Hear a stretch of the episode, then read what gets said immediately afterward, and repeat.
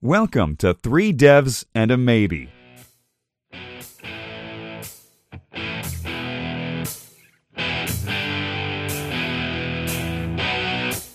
Now, introducing your show hosts Michael Budd, Fraser Hart, Lewis Cains, and Edd Mann.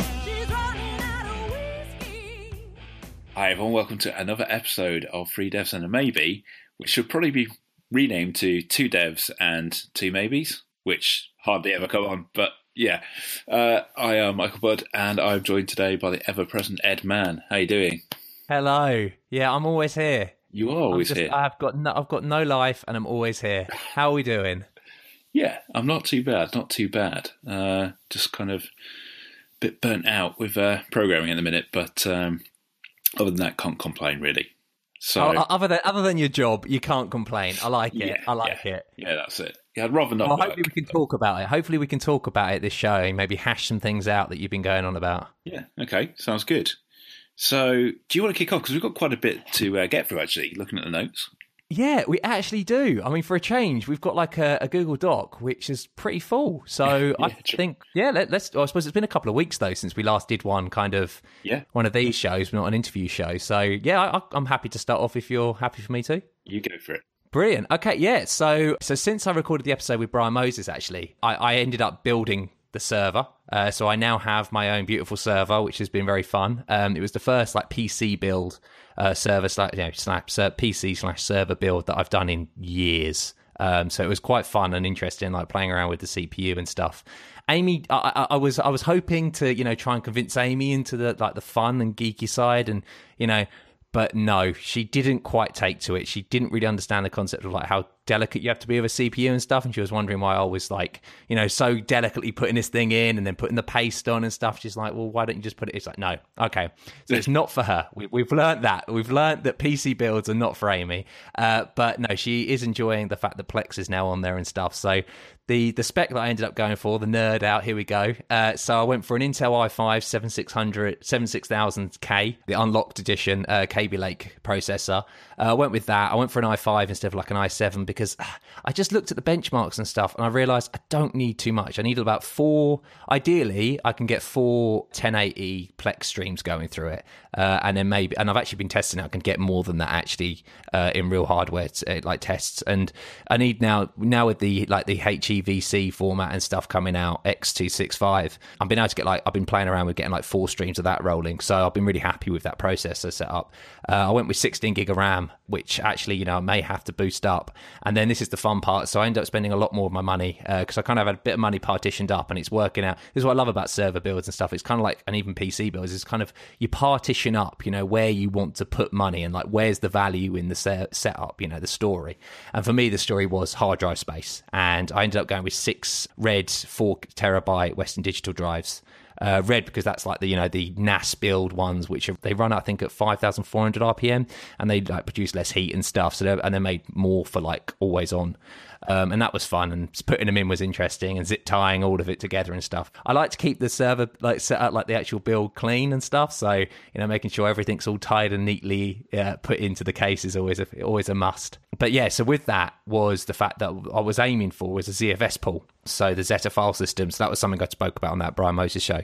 And actually, he was sorry, he was speaking about it. You know, main, you know, mainly about using FreeNAS and stuff. And I looked into that, and I was having some issues actually installing FreeNAS. And I thought that was a blessing in disguise because I thought, actually, you know what, I'm going to just learn from the off.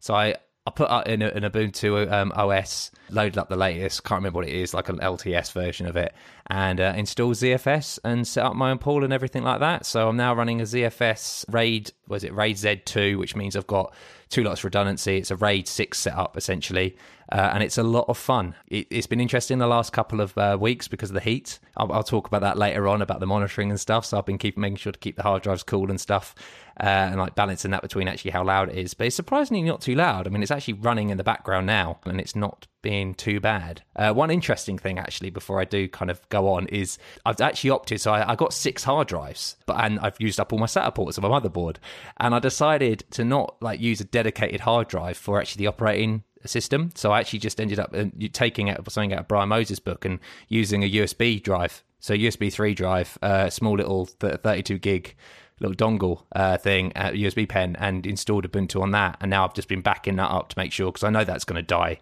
sooner than you know maybe the hard drives will die and stuff, and I want to make sure that's okay. So I've been making images of that. So that's been interesting. And and the other thing actually, sorry, is um, burn-in testing. So that was something I've never done before. The idea of like using like Mensa and all these things and Memtest to make sure that your hardware, when you build it, your hardware is up to scratch. So I had a lot of fun the first couple of days, literally just ragging the system, you know, for hours on end, you know, kind of keeping up, making sure the heating and everything was right on the CPU to make sure that, you know, the paste I put on correctly and how it was and distributing the heat and everything. And yeah, it's been a lot, a lot of fun. You might as well have done the whole last segment in French for uh, for my benefit because, I mean, it's arguable that I know anything about software, but hardware is just uh, a whole. I think I think you should give it a go. I think you should build a Hackintosh. Personally. I'd love to. I'd actually, I actually would love to. I would like to give it a go, but I'd be lying if I said I knew much, uh, much about it at all, to be honest. But it sounds like that was really good fun doing what you did. To be fair, do you know what, man? It was it was blast from the past, kind of when I used to do PC builds and stuff, and it was. It was it was I was rusty and it, it, was really interesting kind of yeah specking out a machine for once you know bit by bit as opposed to the Mac Apple approach which is kind of you know you take what you can and you take what you're given really for the price that you pay. So although yeah. I love Mac and I love Apple, you know, I also do love the fact of being able to, you know, the value and being able to pick in yeah. each individual bit. Yeah, yeah, absolutely. What were the pitfalls though? What could have gone wrong? Uh, everything. Well, yeah. I mean, so you know, I, you know, I could have uh, fried the CPU when I put it in and stuff. So you have to use um, shock, uh, like anti-static, sorry, like uh, straps and stuff when you use when you're actually setting up your build and and actually yeah. playing around with this hardware because you don't want to get any, you know, st- static hitting the each of the each of the components, uh, yeah. specifically the CPU. Putting that in is always the interesting one because so I you have your motherboard out and then you take you know you then essentially take this tiny that costs the most out of everything essentially is this intel i5 thing it's tiny little thing comes in a crappy box yeah. uh, and then you put, take it out and you put it in and then you have to put this horrible paste stuff on it, so you look like your mate because that then distributes the heat better. Uh, you put this horrible paste stuff on it, which think you think I'm ruining this beautiful CPU here, uh, and then you literally have to squish this uh, fan on because I got the K version, uh, the unlocked version. It didn't come with like a stock fan, but actually it's kind of a blessing disguise there as well because I ended up paying. I think it was like twenty five quid for this Cooler Master fan that everyone raves about, and it's huge and scary because you're essentially squishing this thing on your CPU. But it is absolutely amazing. It's you know the, it's a massive fan, but it distributes the heat so well, and it really does show.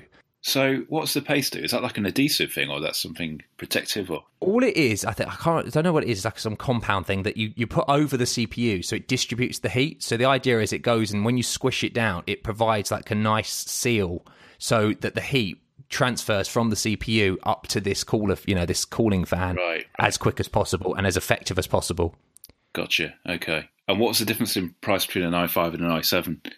This is the interesting thing. So the new seventh gens was out, which was good timing for me, really. The the price bump would have been about another hundred quid, I reckon. And I didn't really need the power. Like if you're using i7s and stuff, typically for you know if you're if you want really fast single cores because you're using gaming and stuff. And I wasn't. So the other argue, the other idea I was going to go with was actually to use second hand hardware and I kind of chickened out there. I chickened out because I wanted, like, I, you know, the, the first thing I thought of when I was making a server was like, yeah, I want to use a Xeon processors and I want to use ECC RAM, and you know, I want it to be proper hardware grade stuff, and uh, sorry, uh, server grade stuff. And then I realised that's a lot of money. And do I really need it? No.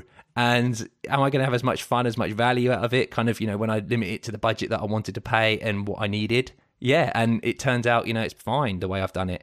Chickened out of using secondhand hardware, really, partly because I just wanted to spec it out myself. Like, I like the idea of being able to spec it out on Amazon and stuff and, and seeing and playing around with it. And it's it's been really fun. No, it sounds awesome. It really does. Cool. So, what else you got on the list for us? Uh, so other things on the list, so they do kind of relate actually. So one of the things that I had to do was do a transfer. So I did a transfer from my old server to my new server, and there's a lot of media on there, a lot of photos and things like that. And they're all backed up to Dropbox, but they also need to be copied across. And one of the things that's the beautiful thing about ZFS, and I definitely want to get someone on to talk about ZFS in a very te- far more technical manner that I can. But essentially, it's like Git, really, kind of the way that that is hashed. Everything's hash upon a hash upon a hash. And actually, when you talk, you know, in the few, in a, in a later bit, when you may talk about a certain Bitcoin thing and stuff, you'll realize with blockchains, and it's this idea, you know, that you've got this consistency because you know that the hash is the same same is the same file. And actually, everything's checksummed, and there's this idea of scrubbing. And essentially, what happens is is it stops bit rot happening. So ZFS, you do this scrub every week or every month, however you want to do it. And what it does is it essentially goes through every file and checks to make sure that that file that you have on disk hashes to the same, or that block hashes to the same that it actually is meant to be, like what was written. Um, if it's not, it can then use one of the rep, you know redundant bits to actually pick that up. Um, that was one of the things actually with the scrub, which was the thing where people were going on about ECC RAM and how you know you should use that because potentially you can corrupt your whole you know ZFS pool. Um, I found a really interesting YouTube video which I'll try and put in the show notes, which kind of went against that and said like there's a lot of things that have to go wrong for it to be like that. But yeah, so one of the things was it's the whole concept of hashing, and I just thought, well, when I'm copying this stuff across, so I synced it all across, and actually I used a bit of rsync and I used a bit of just USB three, kind of you know plugging in an external hard drive, and I wanted to make sure that those files were exactly the same as what was already on that you know on my old Drobo. So I ended up using something called Hashdeep, and essentially what it does is it goes through a whole file system, a whole directory, or you know, and it will just do the hashes. It will just get the you know SHA ones or the MD5 hashes of each one of those files, and then when I do the copy over, I'll just run those on that and say, are they the same hash. And it was really interesting and really cool, like to be able to know for a fact that the, the stuff I'd copied over was the exact same. And that's the beauty of that good you know, a hashing function is, you know, you get this however long um, you know string essentially or you know 128 bits or whatever telling you that that file is the same as that file and if it's a little bit out one bit out maybe you know it's going to change that hash and you know it's wrong so fortunately i didn't have any problems there and it all kind of transferred over over nicely very nice very nice yeah, and then finally, uh, and then I'll let you talk because I know I'm yabbing on uh, about all the server stuff. Yeah. Uh, is monitoring. So, so at work and everything, we use things like Datadog, and we put to use things like Loggly and PagerDuty, and it's a great setup. But I was thinking, can I do that on a budget? You know, can I just do it for my own server? Uh, all I want to do is things like you know temperatures and stuff. I want to make sure that the hard drives are spinning all right. You know, they're using things like the smart on each of the hard drives to be able to read like how hot they're going getting using the sensors on the CPU to make sure of that. Make sure to keep up to date with like you know Z pool. You know how healthy is my ZFS pool? How when was the last scrub and things like that. And also are these processes running, such as how you know how good is Plex doing? How good is SSH doing? I looked around and, and one of the things actually that popped up was something called Monit, and I, would never heard of it before. And it kind of I felt like it could be a ble- like it could be a brilliant thing for our work as well. Like, but it turned out it has got some limitations. But the beautiful thing about it is you code all the monitors and stuff in plain text files, and you use it in their own little DSL, and it allows you to use for sensors and stuff. Essentially, like kind of you know monitoring aspects. You're able to just create little shell scripts, and it will run those. And if it you know return value, the exit code on it, or you know whatever the value in the certain files that you generate are it will then do certain actions. Like in our, my case, I actually got it to use um, send out emails initially, uh, and that was great. But then I wanted to actually use things like, you know, I, I love the idea about to get push notifications. You know, I want to know, oh, is my server running too hot? Okay, maybe I need to look into it, and I use push notifications. Now, setting that up can be a bit of a ball ache because you may have to pay, you know, and all this. And so I found out something called pushover and um, pushover is like a, just for five quid you get a license just a single device license and it's just a developer's dream. Like all it is is you can just do a curl request to an endpoint and just say look by the way just dump this and it will just send it to your device. And now i get push notifications. So i've got for moni- you know monitoring i've got push notifications instantaneously if things are going wrong. Yeah. um, and it, it's been great. Okay. I have to check that out. That does sound quite good yeah it's you know what man? I would definitely recommend it because there, there was this balance. Like i was just thinking maybe i could just use shell scripts for everything. Like i noticed a zfs health status thing and it was just using a simple script that was on a cron job yeah. And uh, I kind of went away from that to use Monit because I thought Monit kind of had a bit more, some nicer features and it was a bit more complete with other things like checking out processes and checking out kind of like how the C- CPU usage and pro performance is doing and stuff. Mm. Um, but this combined like with all the use using shell scripts and everything's a shell script on it. I would actually recommend looking into Monit and Pushover because Pushover is great just for the fact of you get, I think it's like 7,000 push notifications a month with this five pounds that you pay one off. Okay. And I remember it back in the day when I did some freelance stuff and I used it a bit, but this is just great. And it's just nice to be able to know. And again, it's like, why do I need to know? Just because I want to, you know, like, do you, mm. does it really matter about your home server? It's like, to me, it does. You know, being a nerd. yeah, yeah, yeah. Oh, nice. Awesome. But how about you, though, sir? That's enough of me ranting. Yeah, uh, yeah. I guess I can say, uh, uh, yeah. I, I have I definitely needed um, some time away from programming, certainly in the evenings and stuff. So uh, uh, yeah, away from that, I've kind of I've been uh, built. Well, I built a summer house. Well, I had a flat pack summer house anyway to put that together, and I um, sort of got electricity. That is no easy feat, sir. I, Uh, I, I've got to say that is no easy feat, and you've done a darn good job looking at the pictures. Uh, well, it's not that great, but yeah, I mean, uh, ever, ever the uh, you know ever the one to congratulate himself, Mickey B. well, you know, I got that done. I got an electrician in to uh, power it up, and I've got a network cable running. That was a bit of a nightmare because I didn't really know what I was doing, um, but finally got internet in there, which was great. And um, yeah, then I've been I've been putting up plasterboard. So, but do you know what? I've enjoyed doing that so much. I've, I've insulated it as well, and I think just having having a hobby away from programming has been uh, healthy for a little bit, to be honest with you. So that's been really good fun.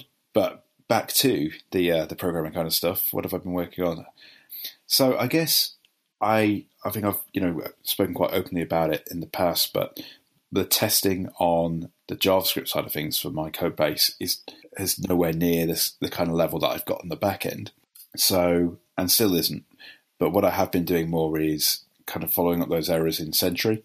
So before I literally only had my PHP errors going through to Sentry, so I kind of opened up Pandora's box and made it so my JavaScript was going through as well, uh, which was eye opening, but really useful. But one of the things I suddenly realised was that my, my production version of the JavaScript, which obviously did all the minimize, minimizing, compressing, and tree shaking, all the rest. So then when I was reading those errors, it was just you know all the uh, horrible variable names that made no sense to me, and and you couldn't read it. So what I didn't realize actually was it was just one line of code changed on my Webpack config file to to produce the uh, the map file. So that's been really good actually, and I was able to. Whilst there wasn't hundreds of, of bugs, you know, it was just nice to go through them, and I really like my Sentry error page to be empty. So uh, it's nice to be on top of that and to be able to manage it. So that's one of the things I've been doing. Obviously, you're aware, but for everyone listening who doesn't know, I had that horrible incident in the week with a supervisor and the queue that I've got in place. So that wasn't fun. But what I didn't realize was I basically I've got one one task now that, that's placed onto a queue, and something was wrong with the code. So I was like desperately trying to fix it, making all these kind of changes in my code. And what I didn't realize was that that code, that process that's put in the queue, the code is cached. So I was literally putting exit statements in there saying like, why is nothing happening? After banging my head for about an hour, and uh, you'll kill me because it was kind of thing where I should have read the documentation properly.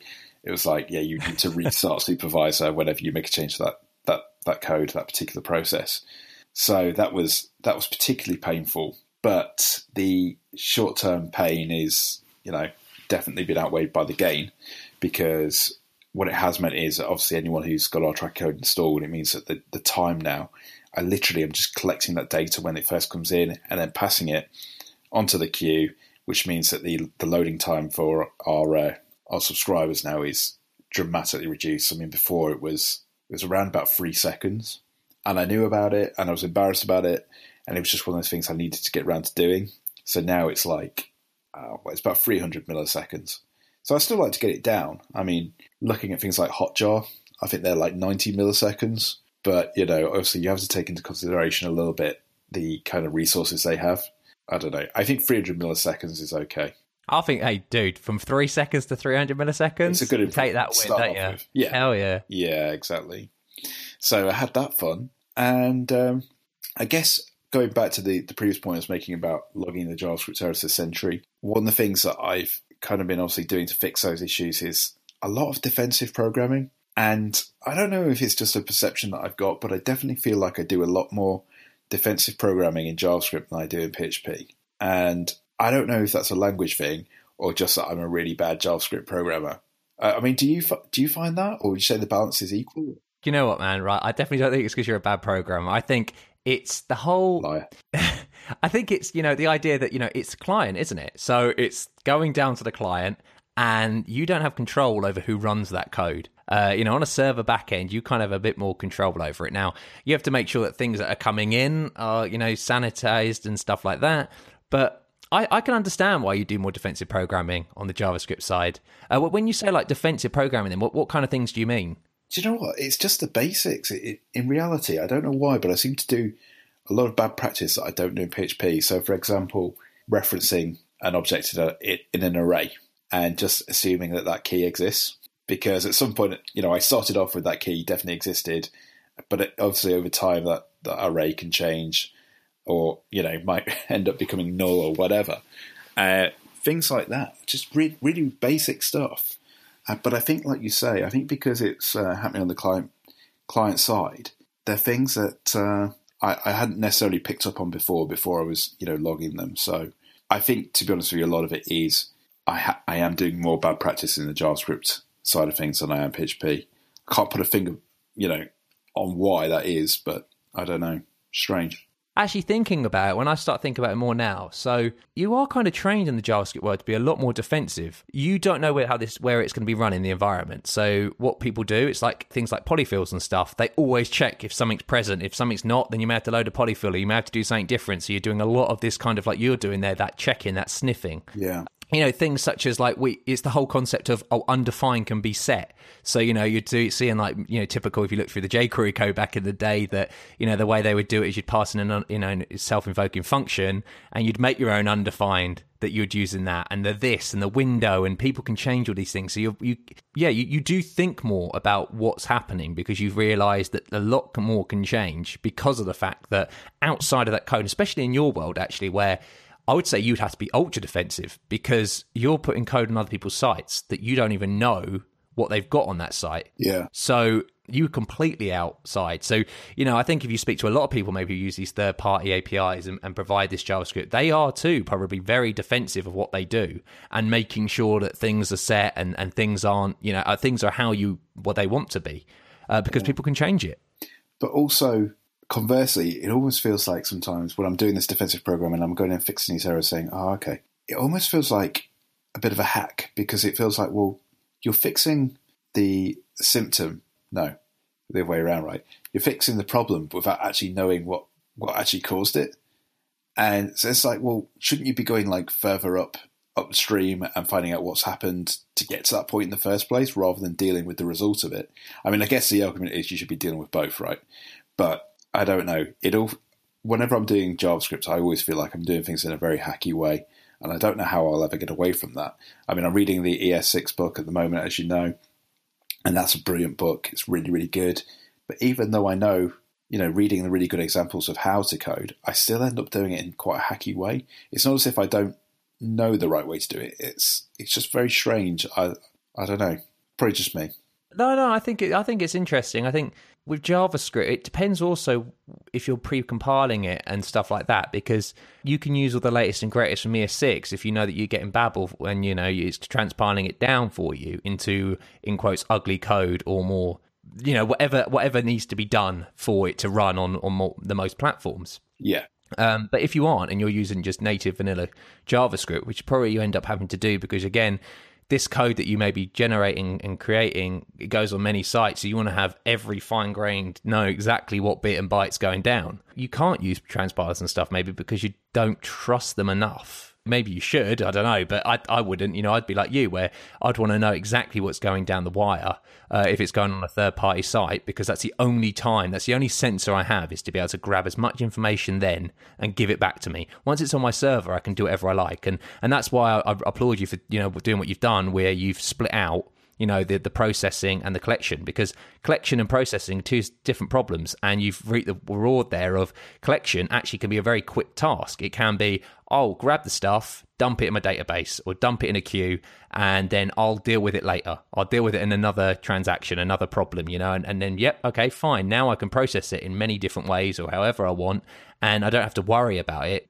people not being collected and stuff because of delays and stuff, because that's happening in the background and another, you know, another problem. Yeah, yeah. So the um, the other thing really, so like I say, I guess uh, it's a little bit obsessive, but so I've got my Sentry error page pretty much blank now, which is great and I'm not seeing many errors come in, which is fantastic. Uh, so really, that's allowed me to take a little bit of a step back and look at some of the other aspects of the application that I'm constantly working on. And I think the main issue I've got at the moment is is now down to like speed issues. And it's a really tricky one because anything I do now to try and counteract that, I think, is not going to be a small job. And I've been looking at things like flat tables, but I don't think they're necessarily going to help me because a lot of the nature of the speed issues is that people are constantly querying on different date ranges, and as part of that, there's lots of counts. I'm not 100% sure. The, I mean, I'm going to try it. I'm, I think that's the first thing to do is to try with flat tables, but essentially, it's really difficult. And a part of me thinks, well, look, are these queries always going to be slow? Is is there you know certain things that you know what you can do a certain amount, but eventually you are going to take quite a long time to, to retrieve that data. What you want, the ideal is information comes in and it's instantly available for someone to query Yeah. in like a SQL kind of form and be able to like, you know, do date ranges and everything and get counts and stuff. But then you reach a like a size that gets, you know, you start bringing all this data in. It it gets quite hard to do that, uh, specifically for everyone. And then there's a couple of like, okay, so you've got that. That's the problem. Like, what do you do? Well, either you either kind of expand out and you say, no, right, we've got to have bigger databases, and maybe we're going to shard it. Maybe we're going to, you know, do all these crazy things to make it so they can still do what they want to do. You know, these these queries anywhere and any everywhere. Or you kind of take a step back and then you think, okay, what do I want them to do? Like you do the whole ETL model, which is the extract, transform, load thing, and it's like you know, you, so what you'd do is you'd have your process, you'd have your collection phase, and then maybe it would take an hour or two for it to go into you know them seeing it. But then maybe that's not what they want or maybe there's certain aspects that they can see real time and then there's other aspects they can't. And then you get things like aggregations and counts and stuff that happen in the background. It is i suppose the idea maybe is that you have this concept of you know if people have saved queries what's wrong there maybe you know caching those queries or Yeah. preempting those queries because you say okay this is the type of query they want a, weekly stats report or if they're very fine grained though they need to understand that that's going to take a long time or yeah it's a tough one you're in actually because you're trying to give them everything but i don't know if you can i think it's going to be one of those things where it's going to you know aggregation or smaller data sets maybe as you say like denormalizing the tables and stuff but then that's catering towards certain query loads uh, I think that's one thing I've realised with post with SQL, sorry, is that and, and relational databases and databases in general is they can do everything. Like a, a relational database, you can do everything, but you know to get performance and stuff, you need to denormalize it. But you need to know what you're trying to optimize for on the off. Like you don't know what indexes you need because you you know certain queries are going to need certain indexes and stuff, and maybe having multiple. You know you can't. You know it's it's not the the client's client giving that client that ability. You are kind of making it a problem for yourself to be like, oh crap, how am I going to try and make it work for everyone? Yeah, yeah, I think you're absolutely right. So I, I would say I have no I have no answer to that sadly. Well, other than yeah. other than I would say definitely look into maybe in the domain itself, the business domain, to to kind of see what information do they need right there and then, and is there is there any way of aggregating it? You know, any way of being able to provide them with this stuff and then provide them with it a bit later on, maybe with more clarity. You know, get quicker samples and things, and and then provide them with more in depth later on, where they're able to do. You know, it goes down the the funnel. But I understand probably what they're looking for is I want to know now exactly what happened this hour, but it's what they need to know that hour. That's the interesting part. Yeah, yeah, yeah. You're absolutely right. But other than that, I mean, uh, I know we talked about this last last uh, podcast that me and you did together. We did talk about it, so I don't rant, don't want to rant on about it again too much because I don't want to repeat ourselves. But it did really make me cringe this week. Uh, I heard it again. I don't think I used this exact phrase last podcast, but um, I think it was it was Amber Rudd or Theresa May said, "Oh yeah, we need weaker encryption." And I've heard that phrase quite a few times this week. Obviously, with everything that's happened in Manchester and London in this country, it has been again in the news a, a lot. We need weaker encryption. We need we need WhatsApp. We need Facebook to weaken their encryption. And to me, weak encryption is not encryption. That's just that's more like obfuscation, right? Yeah, it's true. I mean, it, it's not encryption if someone can just easily break it. Essentially, what you're trying to say is, you know, I want a way, a back door in. But then who's to say the bad guys aren't going to use that? You see, this is the thing. And I think this is what, where, you know, we spoke to Colin Hardy last episode talking about like the shadow brokers. Like the NSA had all these, these hacks and stuff, and then they got hacked. Yeah. And now what the problem is is that there have been you know i mean this is why we had WannaCry in, in was such a, a big issue because of the fact that the smb samba exploit helped it trickle down so who's to say that isn't going to happen with this type of thing Yeah, yeah, uh, it's a tough one it's a very very tough one yeah. So anyway, I can see you've got some uh, some more things. Anyway, I don't want to. Uh, well, yeah. So, so kind of uh, the only other things actually I've got is mainly kind of what I've been doing at work. So, I've been doing a lot of upgrades recently, actually. We've taken the task now to upgrade from, so we're currently on 5.6, on PHP 5.6. We want to upgrade to 7.1. Uh, it's time we do that. And there's been a couple of bits that kind of have stopped us from doing that, mainly just kind of how our ser- server setup is, but we've slowly been chinking away at them, which has been great. One of them, the first one I did, was getting the code base up to scratch, actually. So that was one of the easy ones, actually, it turned out. So our code base was very good at moving from 5.6 to 7.1. So another thing actually was our mail server uh, needed to be moved, and we actually so we host our own mail, which is our local business mail, and it was really interesting because I've never dealt with email. Kind of, you know, the whole idea for me email was always like, oh yeah, chuck it over to Gmail to deal with, you know, use Google. But dealing with email was really interesting and really fun, and actually, like I was I was even exploring like you telnetting in uh, and sending email that way. How old school is that? And it was really, really fun. But one of the things we did yeah, was to move the mail server and we moved it to AWS and it has been you know we we slowly started to move more stuff to AWS and and this is a whole other debate really mm. of you know like using a platform like AWS we've moved it over to AWS with its own you know it's got its own EBS uh, you know backups and snapshots. And so interesting because like you, they provide like a nice simple lambda function that allow a python function that allows it to do auto snapshots and things like that. Uh, but like the ec2 instances looking at all the different things there i mean it's a different world man. It's like going into it you realize that this platform is just a different world in itself the concept of like all the different setups you can have like t setups where you know you have more burst rate and stuff with cpus to more compute intensive setups and stuff and choosing them yeah, it, it's very interesting, and I'll put some uh, in, some things in the show notes about what we've been doing there. Uh, but yeah, finally we did we did upgrade from Puppet three to four, which has been great, and now we're also updating from Debian and Wheezy Jessie to Stretch, which isn't fully out yet, but we thought we'd take the leap to go to Stretch immediately, and we're now running our mail servers running Stretch, which was great, and we're slowly moving over our dev server to Stretch, and then of course it will leak down, you know, trickle down to the live stuff, which is great. So it's been a really good time. It's it's it, upgrades always scary because what? Oh no, what have they changed? Oh no, how are we going to fix it and stuff? But you know, to get to the end goal, which is what we want really, is stretch with seven one and Puppet four. You know, it's just it'll be great. And some upgrades you just have to do, like when things are EL, you know, end of life, like Puppet three's end of life, and we need to be up to four, and even five's coming out now. You really have to kind of just think, nope, right, we have to bite the bullet. We have to invest the time now to do that. And although we may not get any foreseeable value out of it from, like, say, a business point of view at this time, we have to keep up with it. You have to change and upgrade because you're not going to get the patches. Like, who's to say there's not a bug, you know, a security hole that occurs similar to, I mean, obviously Windows XP was different with WannaCry because they did patch it in the end, but you have to upgrade because you have to remain patched essentially, and also to get the latest and greatest and take advantage of the platform. Yeah, I think it's it's interesting one, isn't it? Because like you say, sometimes when you when things are working, you think, well, why do I want to risk breaking it? Um, but like you say, it's it's short sighted because you don't know what the issues are down the road. So um, yeah, I do fully appreciate that. I always try and upgrade to the latest versions of things.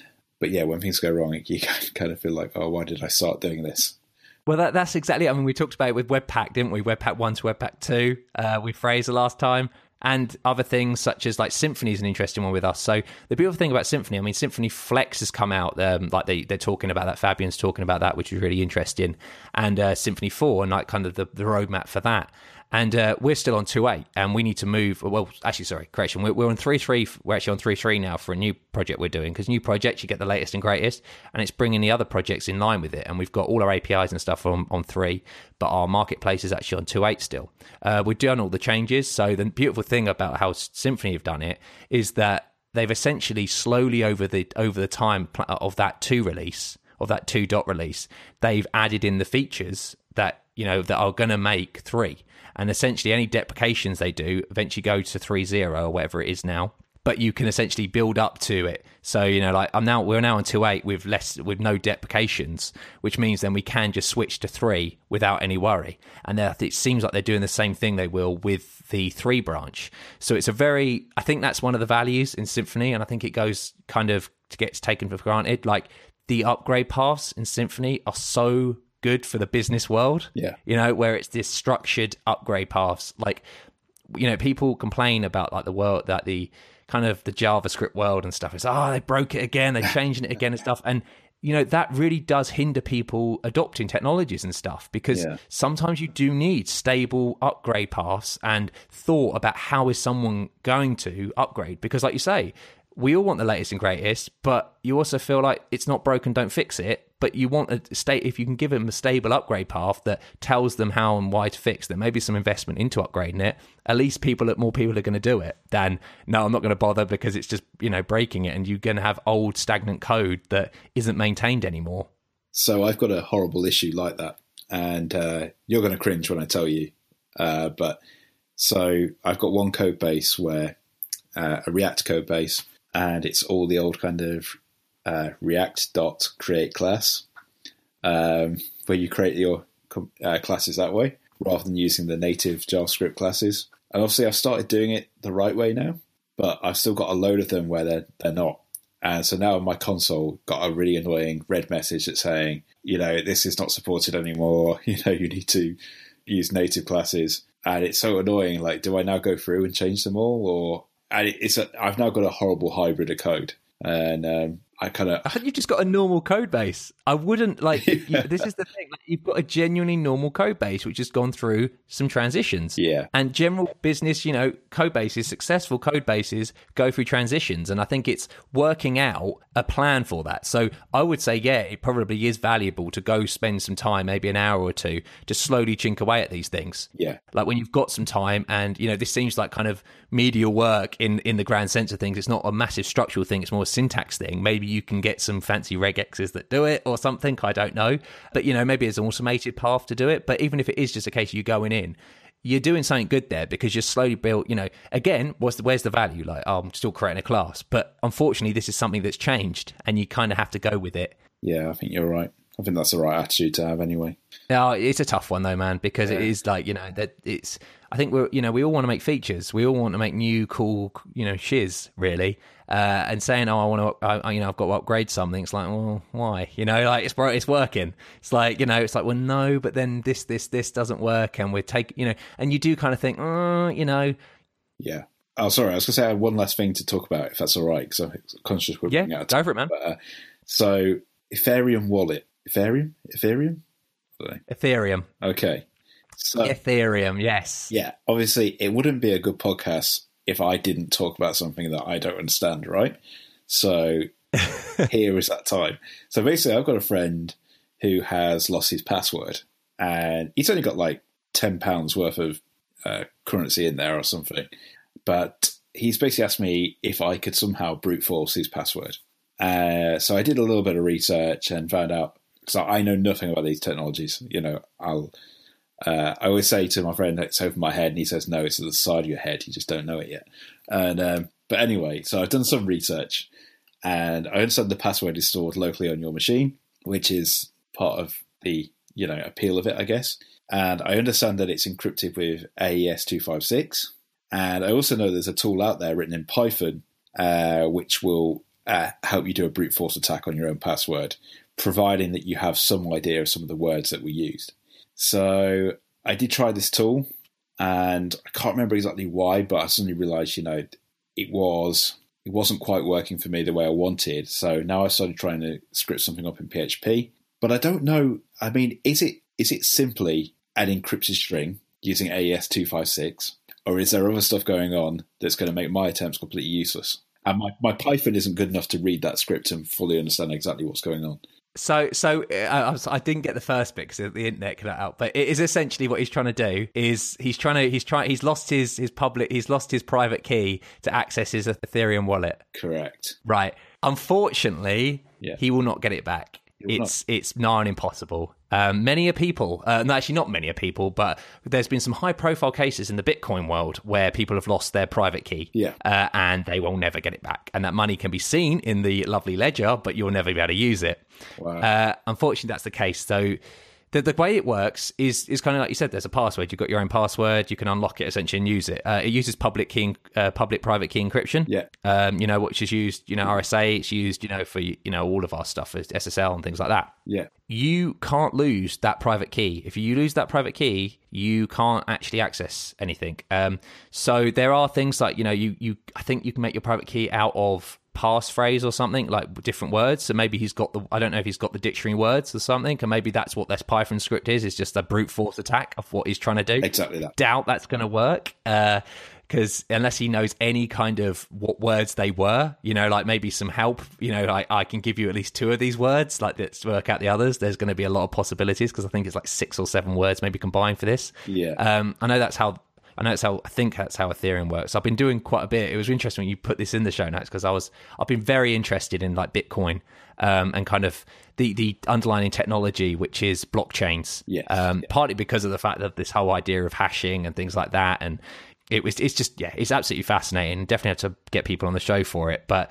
The, the short answer for for that question though is sadly I don't think it's going to be possible. Um, you you have to back that up and look after that private key, and that's part of the, the the thing you get with Bitcoin. You know, you get Bitcoin, which is you know this idea if you don't have any banks, you don't have any government say or anything, you know, you can do what you want, you can transfer money around and everything, and and it's just ah, you know the brilliant thing about blockchains is you know the fact you've got this distributed, everyone's kind of got the you know the truth, the source of truth, and it's distributed truth, which is just a crazy idea to think of, but it works. You know, with the idea of proof of proof of work, kind of you know working out how the how the transactions and stuff are put into blocks and things and everything. But yeah, the one thing you don't get is the idea of I've lost my password. Can I have a forgotten password, please? Because there's no central resource. Yeah. So you you no one you can ask.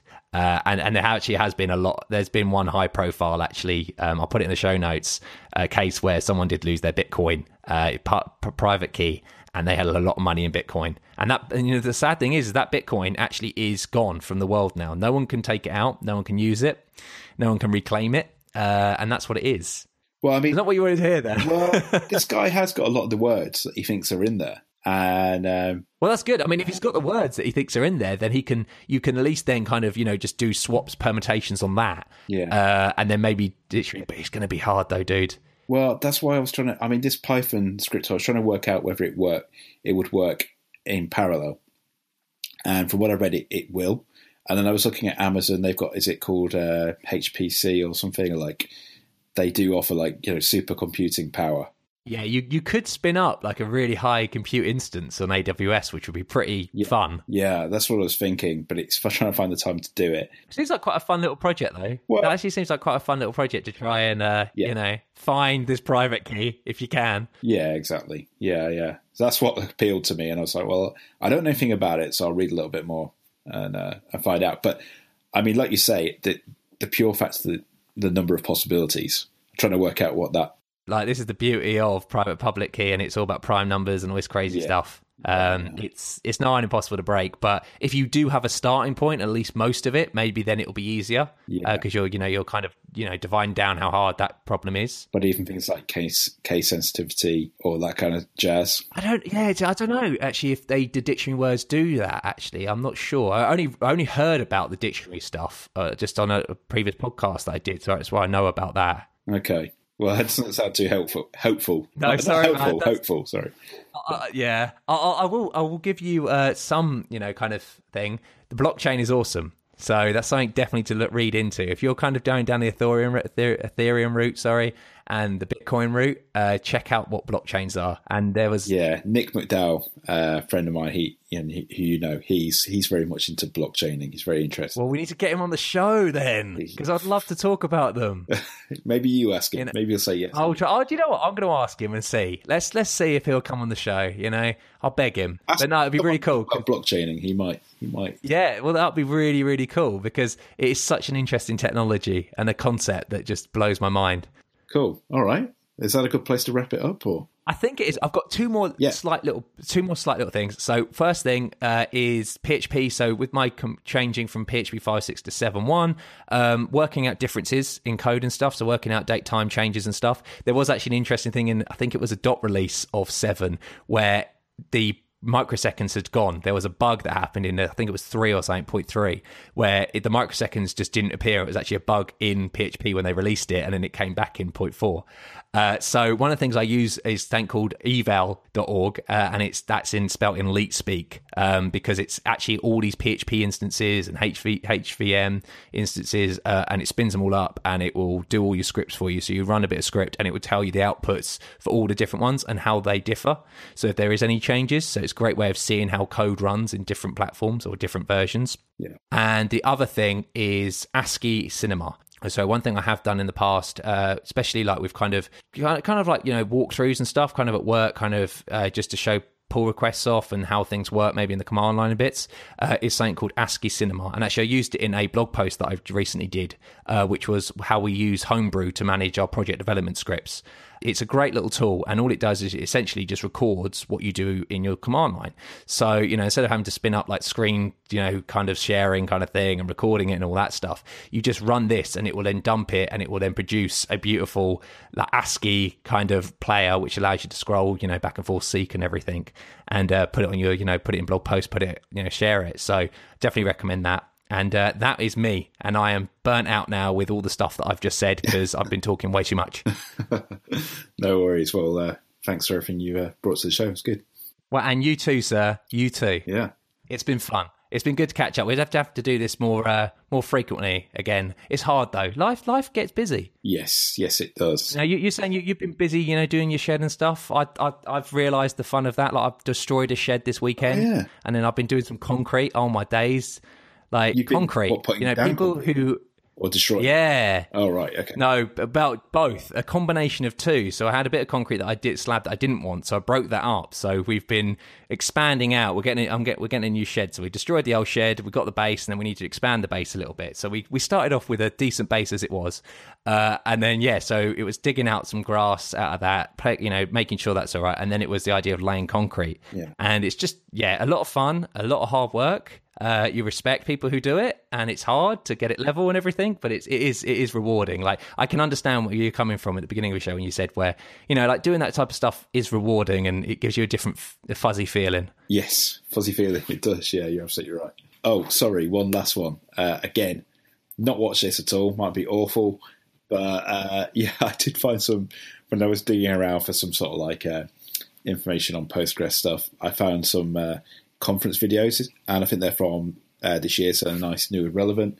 And it's the Go To conference. It was in Chicago this year, and it looked like some, you know, really good um, speakers and stuff. So be well worth a watch, I reckon. Could be awful, but uh, no, Bud, your your picks always always deliver, you know, right? Always deliver. You are the postman. You always deliver. I like that my new nickname. So I've put a link in, in the uh, notes anyway for you. Awesome. That's great, man. And it's been good talking, good catching up. And audience, I think I think I'm safe to say it's been a great episode. The best ever. The best. We're so good. Yes. That no, no I'm joking. That's really big headed. Sorry. But we are. Yeah. We're okay. We're okay. We, we we try our best. Yeah. When I listen back to this, I'm going to hate it, but that's just typical. Typical when you hear your own voice. Anyway, uh, yeah, Mickey B, I'll speak to you soon then, dude. Yeah. Cheers. All right, audience. Bye. You've been listening to Three Devs and a Maybe. You can contact us at contact at 3devsandamaybe.com or follow us on Twitter at the number 3 devs and a maybe.